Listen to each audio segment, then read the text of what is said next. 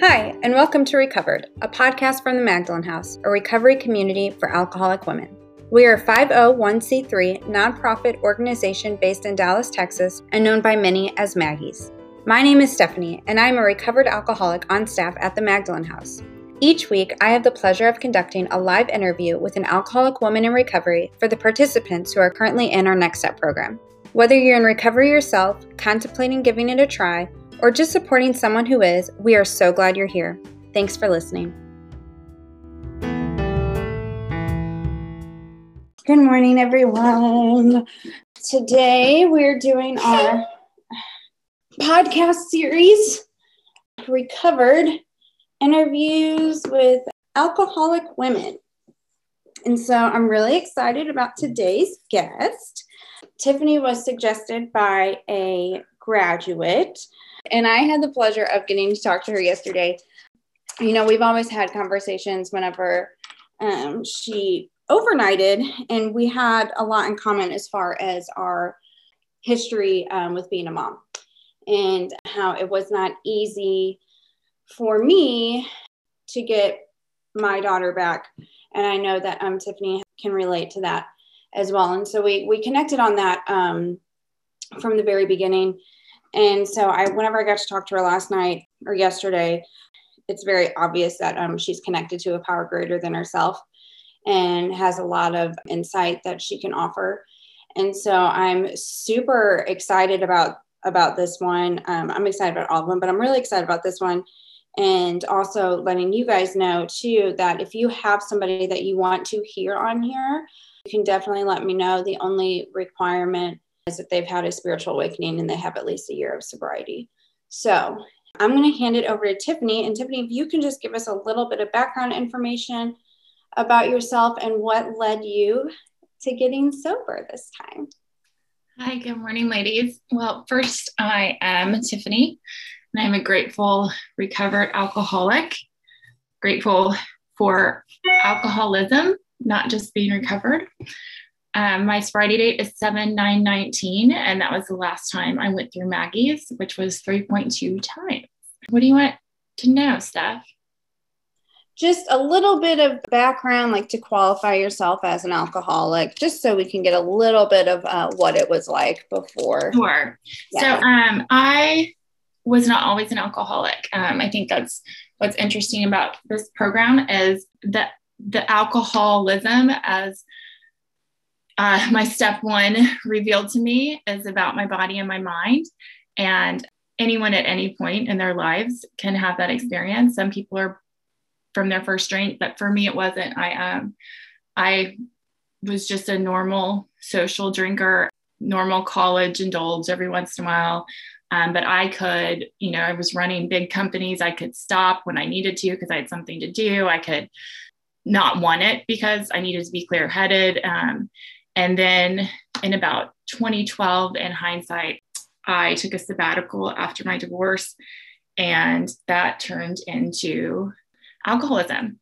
And I went to my first treatment in 2013, and I have no idea the count of how many, from the most expensive to forced state run two weeks after suicide attempt type of situations, hospitals, detoxes. And like I said, Maggie's uh, three. And one time I walked out the back gate, so that one doesn't count. And um, I did not want to accept that I was an alcoholic.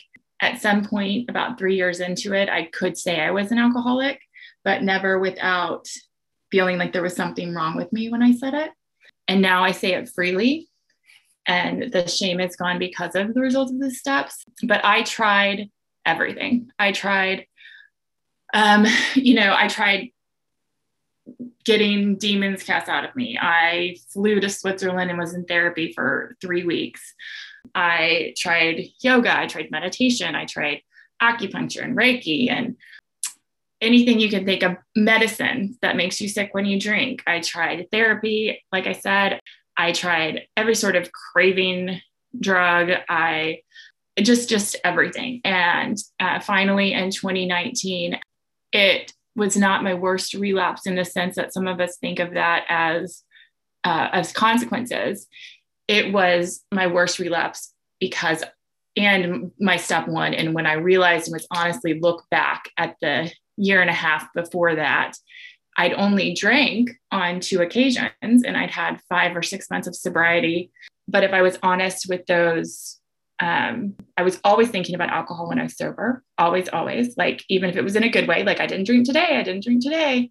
And then at the end of that, but looking at it, those occasions, those two or three occasions, I could not stop drinking on my own.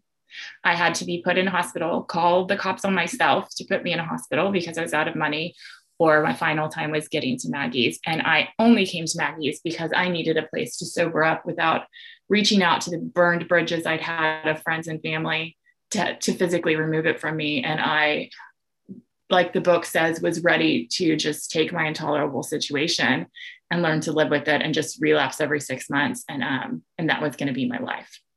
Awesome. Thank you. I mean, that's not awesome, but so weird. Okay, I've never said I've never said this to anybody, but I thought I was the only one who tried to get demons cast out of them to stop uh, drinking and using, and then I just hear uh, you're the first person ever that has had that experience too. What a small world. Does anybody have any questions before we get into anything? You guys can speak up at any time. You can type questions in. It doesn't matter. I just want to let you know that I went through something uh, like that as well. Uh, it was called spiritual. Um, oh shoot, what was it called? But yeah, I did it through my church. So yeah, I know exactly spiritual warfare therapy. So yes. yep. So yeah. there's three, three in the pod. we might have some real alcoholics on here. I don't and, know. You know, and part of that is, you know, Steph and I talked briefly yesterday. Part of that is my step two, right? So when it says that we can choose to blot out the toler, you know, the our intolerable situation and go to the bitter end, or we can accept spiritual help. I thought I'd already accepted spiritual help right? Because I had had that done. That was the most intense thing we could do at my church spiritually, right? And um, and I was like, that didn't work. So I thought I was, I, I it was the other way. I didn't realize what the steps really were about. I thought I'd already tried that, so I'm definitely, you know, doomed to live this way. Yes, and I think that's actually a perfect segue into what we can talk about first, which is I don't know you can talk about however much you want but i loved yesterday whenever we were talking how you came in and you were hearing about selfishness and self-centeredness and how you're like oh my god these women like need therapy. You know how are they supposed to help me? They need to like heal themselves. And so i would just love it if you could talk about step two, but also like self and the way self manifests and how your sponsor was able to help you. Because there might be somebody listening to this podcast or even on here now that thinks the same thing. And I just loved it. So if you could talk on that, I would appreciate it. Yeah. So I'm probably going to say something some of you have heard before, but I, I won't caveat that again. So I apologize. But so I thought I tried the steps, right? I went through Maggie's, I'd been to treatments and started. No, I'd never finished the steps, but um, you know, I would get to three, I get to seven, eight, started, I get to nine. Um, and then I remember one time driving and making a phone call to my sponsor at the time then, and I was on step nine, and um, I had told her something that I'd done for work and she said, um, "Don't make any major decisions about calling me." And I was like, "Excuse me." Like, and this just is a story to show my ego and why it took me so long to get sober. I was like, I have been running these companies for 15 years, and I don't need to talk to you about what my inside counsel and outside counsel have agreed on to sign a contract. Like it was just, and I hung up the phone and I remember where I was by Maggie's. I literally pulled into a liquor store. Like it was that fast. Then, you know, another point in time after that, I had come to Maggie's and everyone knew who my sponsor was going to be this time. And Tiffani's really desperate. I was a mess and all of the things, right? And um, I got out and I went to do my fifth step in a fifth step room at um, a local group and was there. And my sponsor was having a difficult time with me. and all of a sudden I look up and Lisa Klee is there. And um, she was my sponsor's sponsor. And I argued my way through that fifth step. And I don't even think we finished the fifth step, honestly, if my, my memory serves me right. I you know, for example, I had a resentment, my husband left me for the nanny. Like, how, how am I to blame for that? Like, how is how was I selfish, inconsiderate, dishonest? Um, those were all him. Like, argue, argue, argue. And sure enough, you know, I, I can't remember Lisa's exact words, but it's almost, you know, like the book says, is you've got some more drinking to do. and then four years later, I end up back in Maggie's only because I needed a place to detox. That was not my intention to get recovered. I didn't think it was possible. And I remember picking up one of my chips four or five months and um, having just gotten off the phone with my sponsor in the car on a 10 step and her telling me that I was manipulative and selfish and telling me why. And my reaction to her was 180 from my fifth step that I was arguing through. I was very grateful. I was like, oh my gosh, yay, you're right. That is manipulative. And I see that, right? And so, what Steph was alluding to is that I remember sitting in Maggie's more than once and hearing Tina or someone say, I'm so selfish. I'm full of fear, you know, and me going, oh my God, I wouldn't want my child to be around that person. That's like there's her self esteem, you know. Um, and then this personality change. Y'all, God created me to be Tiffani, and I'm pretty awesome if I'm not drinking. So why would I want to change my personality or even like that's conformity? That's a cult. This is crazy, you know. Or I'd look at the steps on the wall and I'd be like, oh, there's some, there's a lot of good stuff in here. It's very good, but you know what? There's no self forgiveness here. So there's something lacking. This isn't a complete program. That was, I mean, that was me to a T at Maggie's, di- dissecting everything. Then, you know, people asked me what was different this time. And I said, I just follow directions. A friend that I met in treatment, um, who is, who leads meetings, in 2012, my first treatment, we met with both of our first treatments, and um, we both had a long ride. And, you know, the book says a message that has depth and weight must reach these alcoholics, right? And um, right before that, it says fraught the emotional appeal. And I had never thought, what is more depth and weight than my daughter crying because CPS removed her to live with my her dad, right? Begging me to not drink, wa- begging me, watching me blow and panicked if my alarm goes off and I don't blow right away right? That's what she was going through. How what is more depth and weight than that? And then this time I realized the depth and weight was this girl who I went to treatment with and met. And we'd relapsed together. And I'd been in Maggie's once and had to have the cops call me at Maggie's so I could verbally give the fire department permission because she'd broken into my house and was had wine bottles all around her. Like she's a real deal alcoholic too. And she came to me, we met we reconnected um, in the beginning of 2019 and she challenged me. She said just do the effing steps. And she was four years sober at the time. And that is the depth and weight. This girl that is and i think i'm i'm the alcoholic of the century. She's i don't know. I don't know. And she was four years sober. That was my depth and weight to say what do i do lauren? And she said just effing finish the steps this time and if it doesn't work, that's fine. And so that's kind of where I was with that. But going back to self, it is one of the, when I say I'm grateful for alcoholism, it's because I know for me personally, and this is, you know, there's nothing in the book that can back this up, but I know I was given at certain times in my life opportunities, whether it was through the Christian world, whether it was through the New Age world, to live the way I'm living right? And I desired to. I look back through my journals when I'm 14 that I know things are better when I pray and meditate or whatever. And it says at the end of, you know, step 11, we alcoholics are undisciplined. So we let God discipline us in the way that is just outlined. And that was it for me. And um, there's a girl in my group that says, I am now the woman that I always thought I was. And to me, that is exactly my story. I am the woman I always thought I was because of alcoholism, because I've been given the opportunity to live this way. I will forever be grateful to be an alcoholic. Awesome. Thank you so much. I love that. I one of the things I did want to talk to you about specifically, if you don't mind, is you know that resentment that you had against your husband to a normal drinker, someone who doesn't have to live by spiritual principles to live that's like a really justified resentment. And so, what did you find out as far as fourth column stuff? And what would you tell the woman who has a quote unquote justified resentment? What was that selfishness that you found through that process? Do you mind sharing that? Yeah. So, in that fifth step, this time around, he's still on there, right? Years later, he's still the number one thing when I sit down with my current sponsor. And um, you know, what does the book say? And then this is the whole point of this program, right? This whole 5% of alcoholics in AA stay sober, which is not a bet I want to take. Or if we read one of the forewords, right?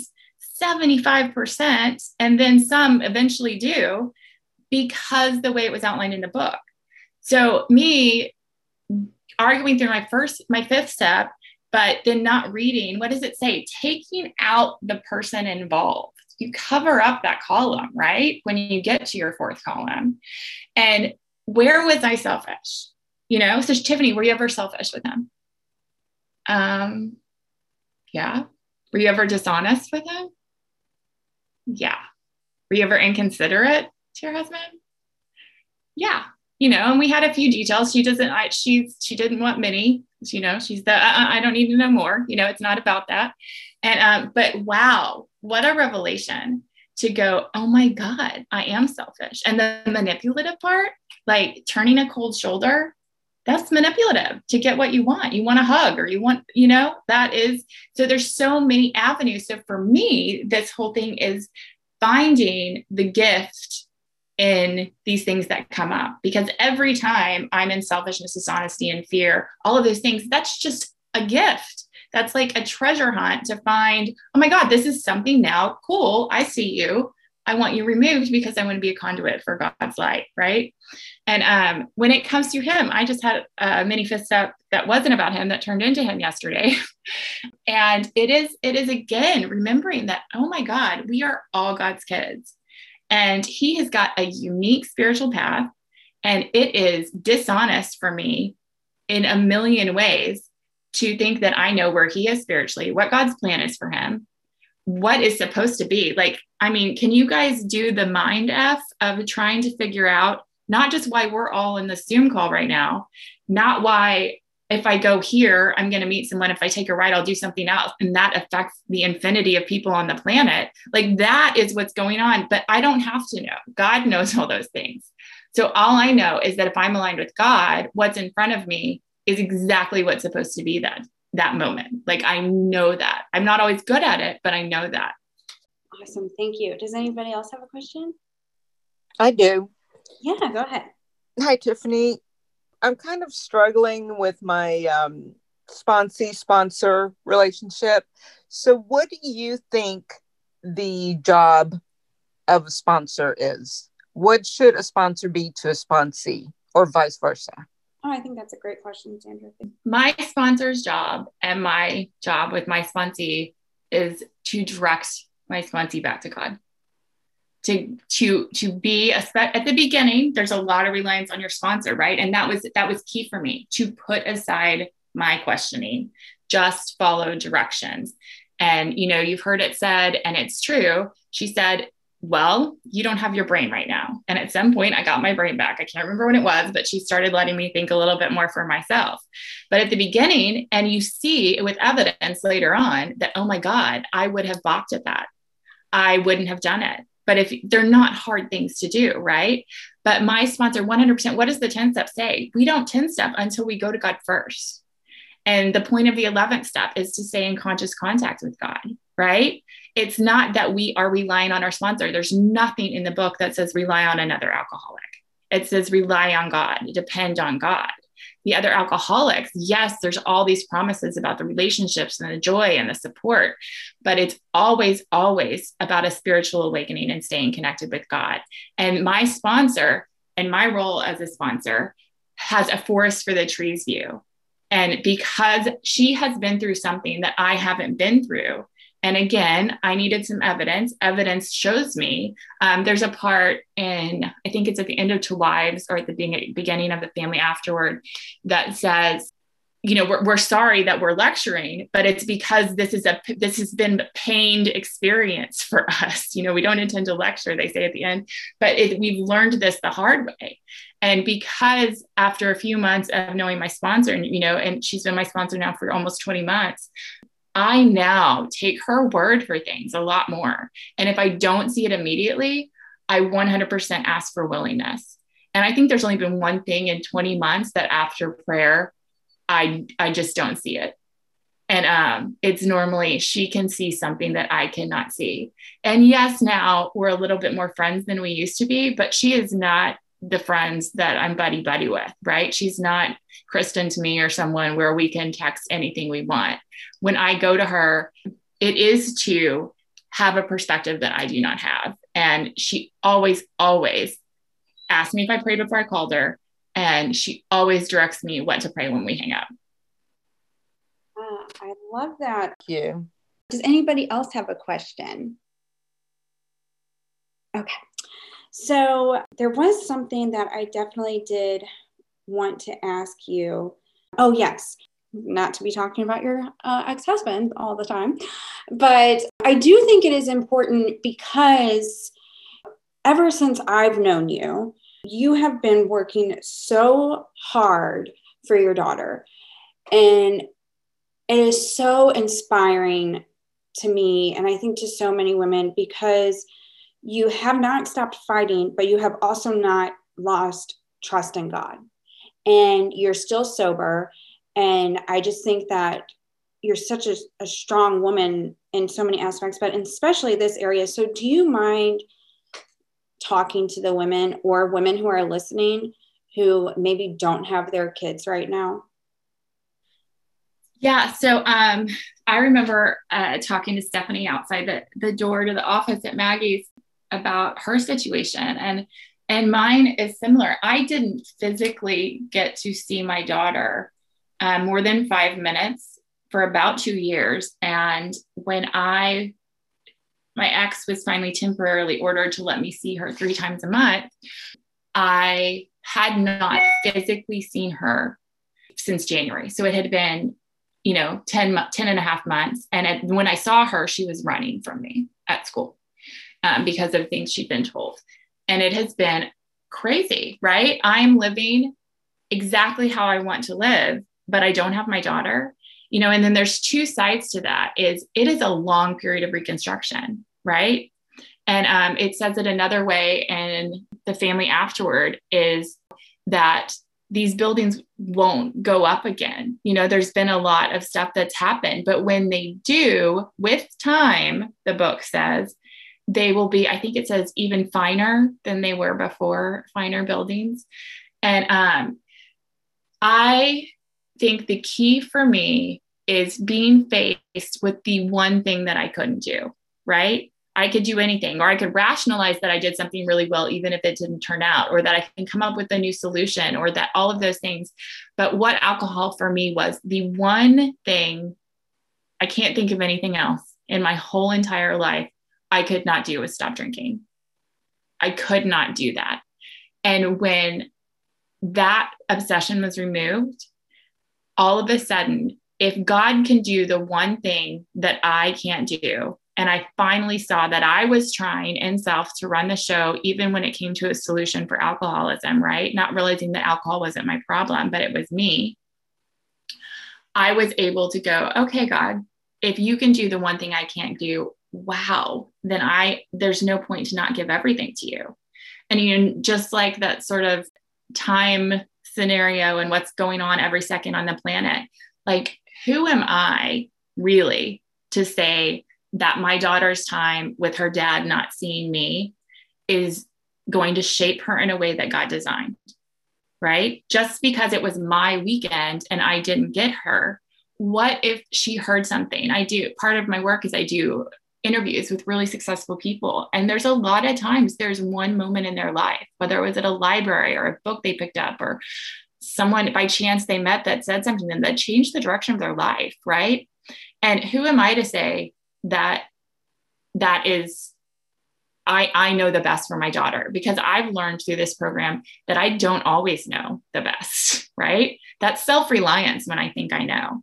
That's me and ego and me and, and um and so there is a deep peace. You know, the book says that um, when we stay connected with Him, He enables us to match calamity with serenity. And on paper, this has been crazy. I mean, I just had a thing and I just telling Stephanie in no details, but it's it's just it's still going and it still will be going for a while probably and probably another year of this. But there is a deep peace because if I trust an infinite God and not finite selves, not my ex, not the judge, not my daughter, not me, if I trust an infinite God and not finite selves, then 100%, if God is, if He is the power, if He is the source of my solution, right? And I'm connected to that and I trust it, then 100% I believe that she is exactly where she's supposed to be. And that boggles my mind. That's a miracle because I drank over it. I tried to kill myself over it. And to be able to have that is 100% not from me. And that is a gift of this program, too. There is a deep sense for the first time in my life that God is doing things and it's not me. You know, people used to, I used, you know, going back to the church thing, I used to remember growing up, you know, people would clap and they'd be like, oh, it's not me, it's God. I'm like, oh, that false humility, you know, that's there's me again. But I now know when things happen. And because I've stayed connected with God, I can go, that wasn't me. To have a peace, you know, it says, take away my difficulties, right? In the third step prayer. That is not bring me back my daughter. Help me pay this IRS bill because I was an alcoholic and didn't file for five years, right? That is not my difficulties. What my difficulties are is me in fear, me being selfish, me not trusting God, me trying to run the show. And so the third step promise for me, and the, the third step promise is it's peace, right? To fully realize that I've offered my will and my life, right? And my life includes lively. And that means that I completely trust God. I can now see, and I have evidence that this is not me. That serenity was not me because that is not the way Tiffani acts in situations that seem tragic. Yes, thank you so much. I, the whole time you were talking, I have a sponsee that I was just like, oh my God, I wish she was here to hear all of you, what you're saying. And I just, I think your your daughter is so lucky to have you, you know, and that you're just such a good mom and it just brings me brings me to tears. Does anybody have a question? Yes, I have a question. First of all, I just want to say uh, I love you, Tiffani, but what took you so many years and months to actually turn it over because I am going through a similar situation and have been doing that for a while. And the self pity and the uh, remorse and the guilt always comes back when I'm sober.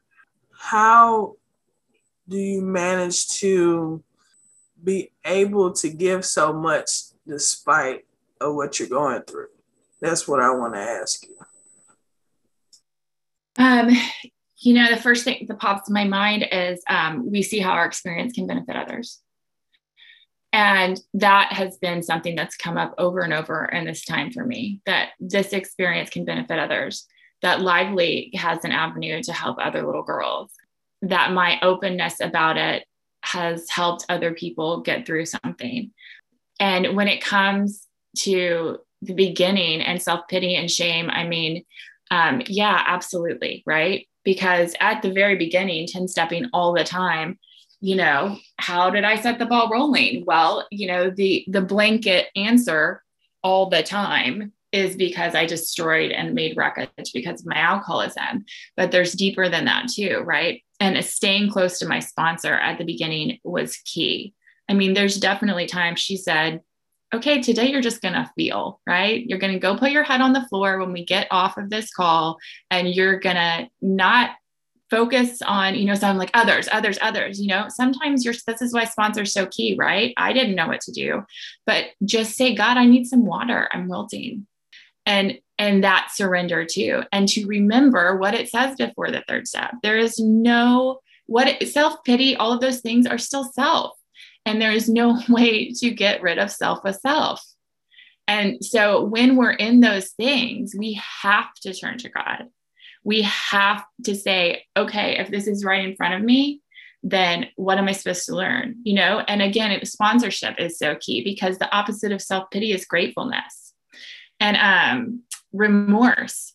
That morbid reflection, all of those things are are are something that you know when you go through your fifth step. Part of that is for your sponsor to see your patterns. It's not to know the details. You know, I didn't get that when my sponsor told me to stop giving her details as we're going down the list. You know, eventually those come, things come out and your sponsor knows you, but it's you see someone's patterns.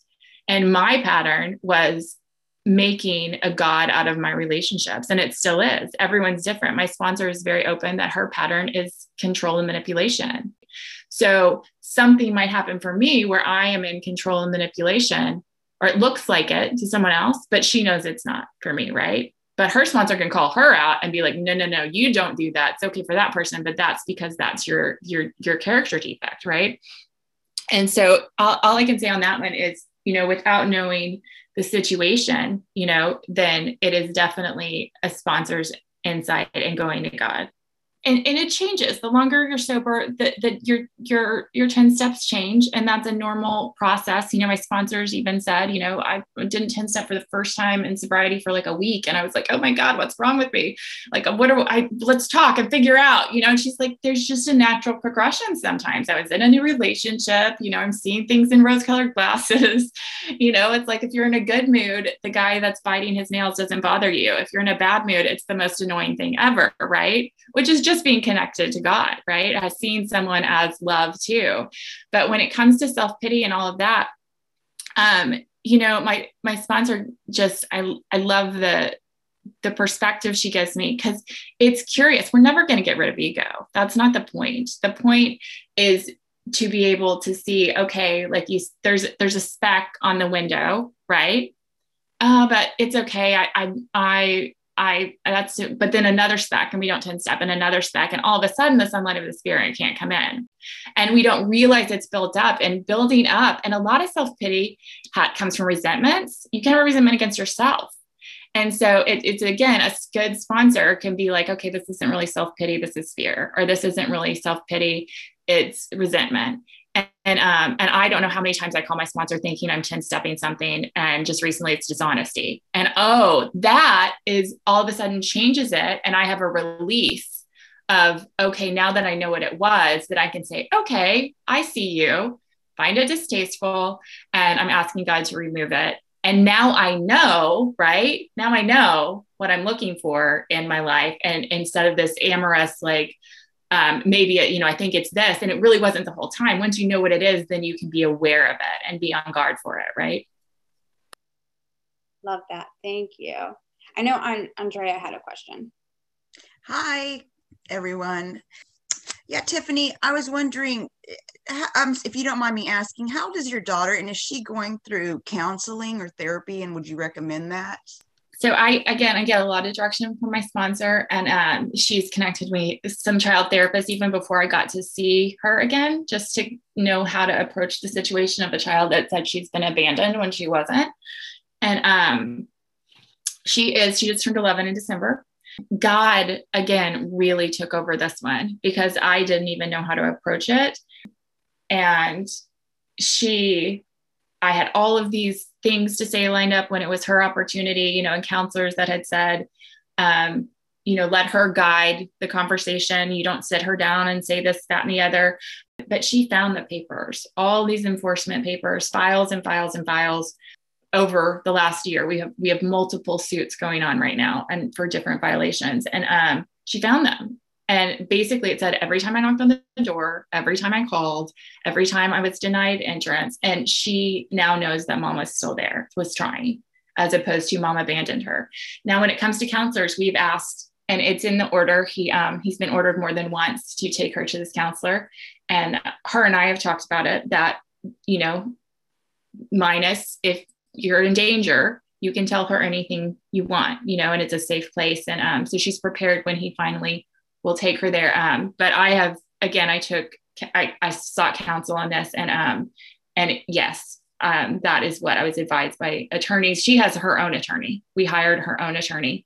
Um, so we have three attorneys involved and and counseling was suggested. And so we took that advice. And I think that's that's wonderful. Thank you. Anyone else? All right. Well, I definitely know this is kind of taking a left turn here, maybe, but I definitely want to make sure that we talk about step 11 because we just had a step 11 workshop yesterday. And I know that that is something that you're super disciplined in. I think it's one of the reasons why, in our five minute conversation, it was very apparent that I was talking to someone who was connected to a power greater than themselves. And so, do you mind talking about your journey with step 11 and the importance of it?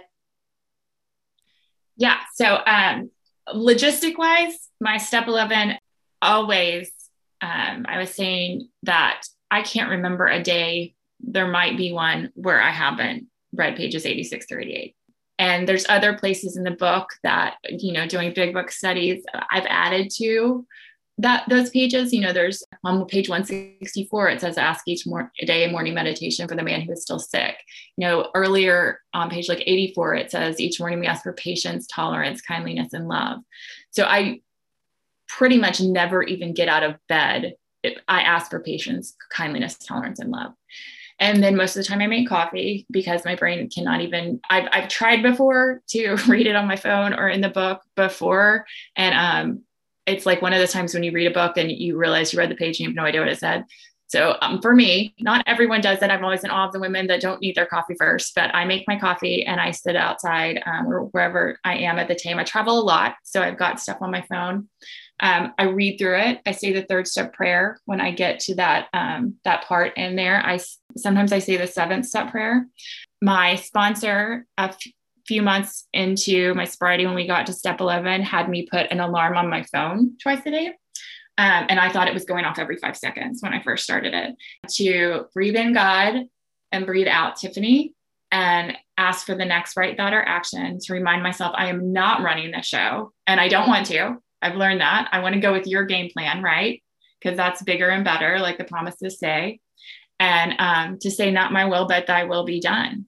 And then I was going through something a little later in sobriety, and uh, she had me up to four times a day. And then it was really going off every second. And I, um, and then I got to the place where I naturally pause before my alarm goes off. And I switch up the time sometimes, and um, but I still have those four alarms on my phone, and they're not on silent. When my phone's on silent, they go off on the plane. They go off when I'm in a conversation. They, whatever, and um, and I take that moment to pause.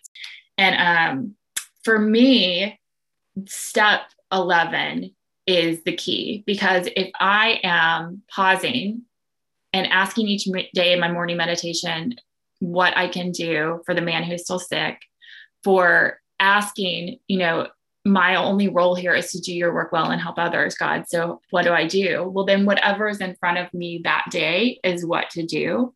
And that is my step 12, right? So my step 11 leads me to be open to God's guidance and intuition, like the like step 11 says, for for my step 12 and how to carry this message to the best of my ability. And it also gets me really sensitive to, to 10 step because when I'm connected to God, you know, when I am in patience, tolerance, kindliness, and love, I know the difference from when I'm in self pity, fear, resentment, and selfishness. And so step 11 gives me that um, catalyst, that contrast to know when, you know, like in old school AA terms, on the beam or off the beam. You know, like when you, if you lean over and um, try to touch your toes, right? And if you lean on the balls of your feet, and if you go back to the back of your feet, sorry, I'm a Y12SR girl, yoga and the 12 steps, you, but, and then you go in the middle you can feel when there's no effort. There's a balance there.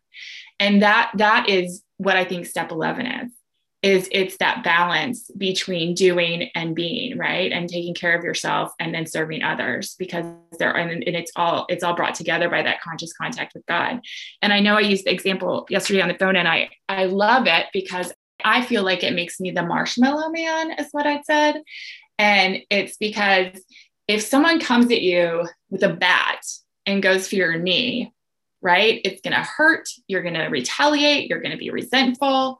all of these things. Um, but if I am connected in conscious contact with God, and I, the more I am, I have, I'm this marshmallow man, and someone hits me with a bat, right? For the same reasons, whatever, if it's them or me or a situation, all of a sudden it's funny. Like that doesn't hurt, right? But I can see what they're doing in a different way than when I didn't have that connection with God and all of a sudden got in all of these things that are self. And and that is it's evidence, it's building. And again, sponsorship is so important. I I don't know how many times I've called my sponsor and um, she'll ask, "Did you pause? Were you prayed up when that happened? You, did you do your morning meditation when that conversation happened and it didn't go the way that you know it didn't go all rainbows and, and ice cream um yeah okay well then god has it right like that is that is the truth of the situation Thank you. Okay, anybody else? All right. Well, um, you mentioned that you're in a new relationship. And part of step 12, which we talked about in accountability yesterday, is practicing principles in all your affairs. Do you mind talking to us about bringing spiritual principles into your dating life? Uh, yeah. So I have I, I, I was meditating um, the day before I met him. And um, I said in my head, you know, when, when, and I felt something and don't, I don't get these things very often, but it was definitely a word and a voice that was not mine, that when this person is gifted to you. And, um, and it is a challenge, right? And one of my challenges, honestly, is again, I was an alcoholic my whole life, but I was a showrunner and I knew what's best for everyone. And I know how this can all work out if you just do it my way, just like the actor story says, right? Then everything will work out. Um, so even pre-alcoholism, but now a lot of the times my 10 steps are end up with my sponsor when it comes to him, the new guy. Um, realizing that I don't I don't think I've ever been in a healthy relationship, right? I've been married 3 times. One time very shortly to an Italian. it's I, you know, drunk.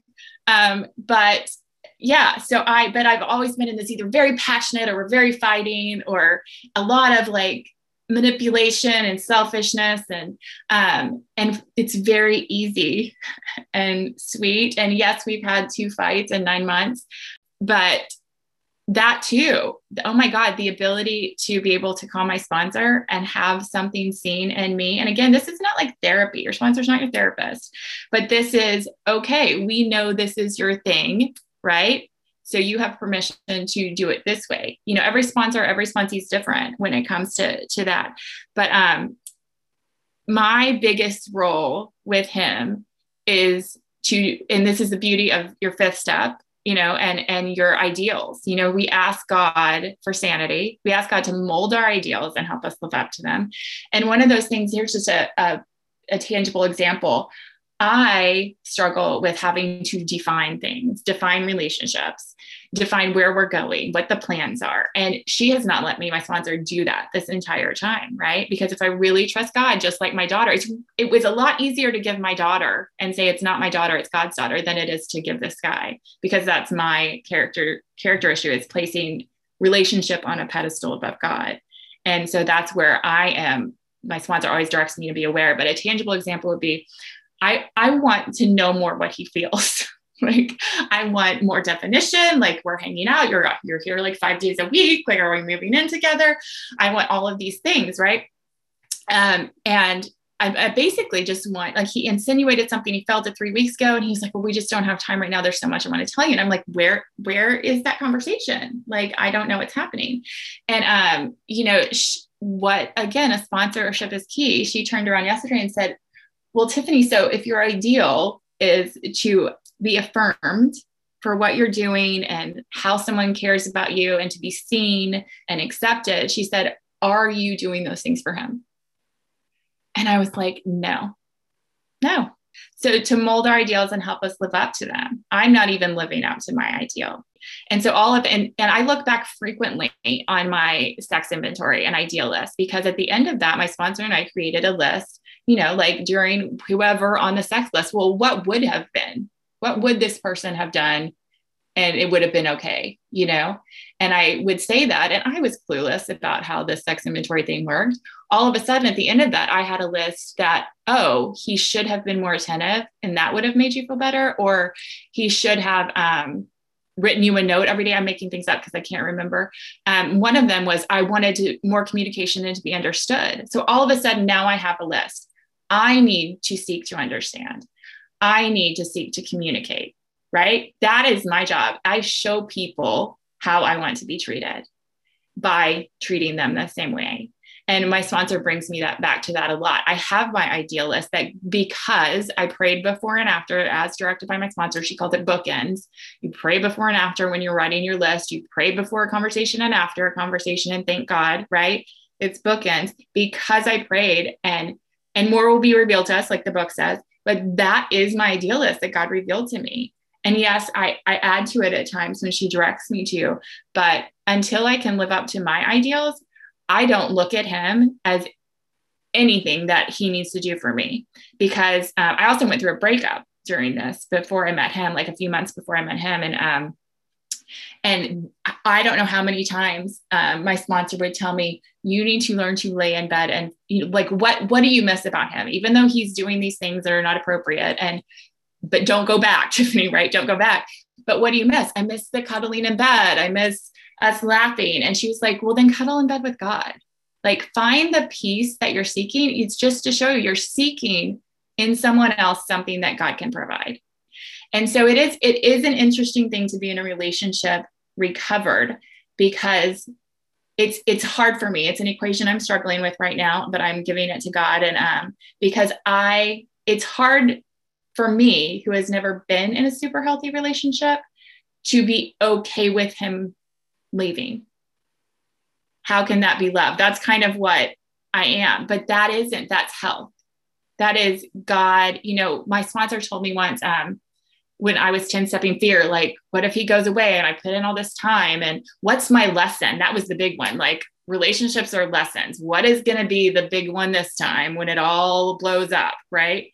Um, instead of, you know, she said, just enjoy your comfy robe. God's given you a tailored, perfect, comfy robe. It's okay to have a comfy robe.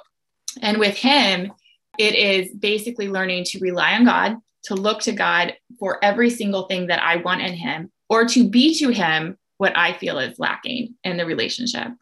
Yes, I love how you were doing. Okay, what could have this? What could this person have done instead that you would have appreciated? And then you have this list, but it's like oh wait a minute these are things that i have to do you know here you are thinking that you're making a list for what they should have done and now you get to learn it's what we get to do i love that well does anybody have a question before i ask the wrap up question all right. You know i was sitting here thinking like how lucky am i that i get to like host these podcasts and get to talk to these amazing women all the time and learn all these things. I just love it so much. I'm so blessed. And you guys are too because you get to have the front row seat to everything. So, my wrap up question is if you could leave us with one takeaway, one thing that you'd want to leave us with, or the listeners um, that you feel is super important, whether it's to get sober or stay sober or something that you've learned in your sobriety, what would the takeaway that you'd want to leave us with? You know, the parts of the book that say we beg of you to be fearless and thorough from the very start or in Fred's story where it says you don't have to be as badly mangled as some of us were. And my badly mangledness got there because I didn't finish the steps. I didn't get that alcohol wasn't my problem. And the spiritual awakening is as a result of the steps. And then what is the steps? It's still a daily reprieve contingent on our spiritual maintenance. So there are beautiful promises after each step. And sometimes, at least in my experience, I thought those promises that were coming true meant I was good to go. But all of the promises don't come true until the end of the 12th step, right? And we and the steps are to stay in 10, 11, and 12. And so for, for me, it is realizing um, that this is a program that has to be finished. You don't get to the end ever, but you don't get the true freedom and the spiritual awakening until you have done all the steps. And then reliance and dependence on God, because I think um, I know that Kristen's heard me say this, but my sponsor a few months ago said something. Again, I was 10 stepping about this guy. And she said, you know, let's let's go. What's the worst that can happen? Right. And I said, you know, he goes away and I have evidence now that I'll be okay. It's not going to be the end of my world like some of my divorces. And she said, okay, yeah, that's true. You will be okay. She's like, but let's get you to the place that the worst thing that can happen is you lose your connection with God right? And I was like, oh, stab in the heart, right? because that's my truth. As long as I have my 10, 11, and 12 in my spiritual practice, then I again have evidence that all will be well. It really all works out, even if, and it's okay to feel all these emotions. That's the whole point of the 10 step. But it will all be okay if I say, and that would be the most tragic thing in my life.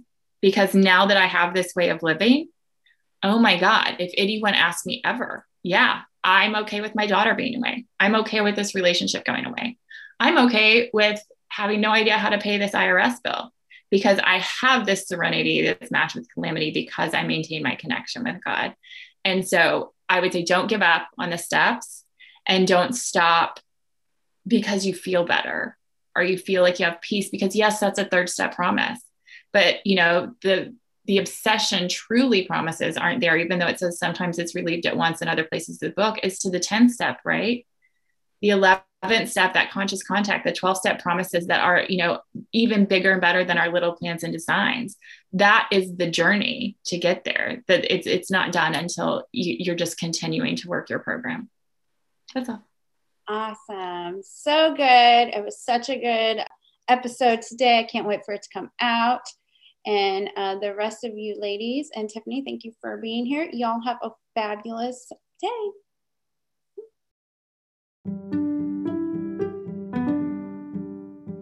This podcast is from the Magdalen House, a recovery community for alcoholic women. We are a nonprofit organization located in Dallas, Texas, and we provide comprehensive recovery services to alcoholic women at absolutely no cost. You can learn more and support our mission at magdalenhouse.org.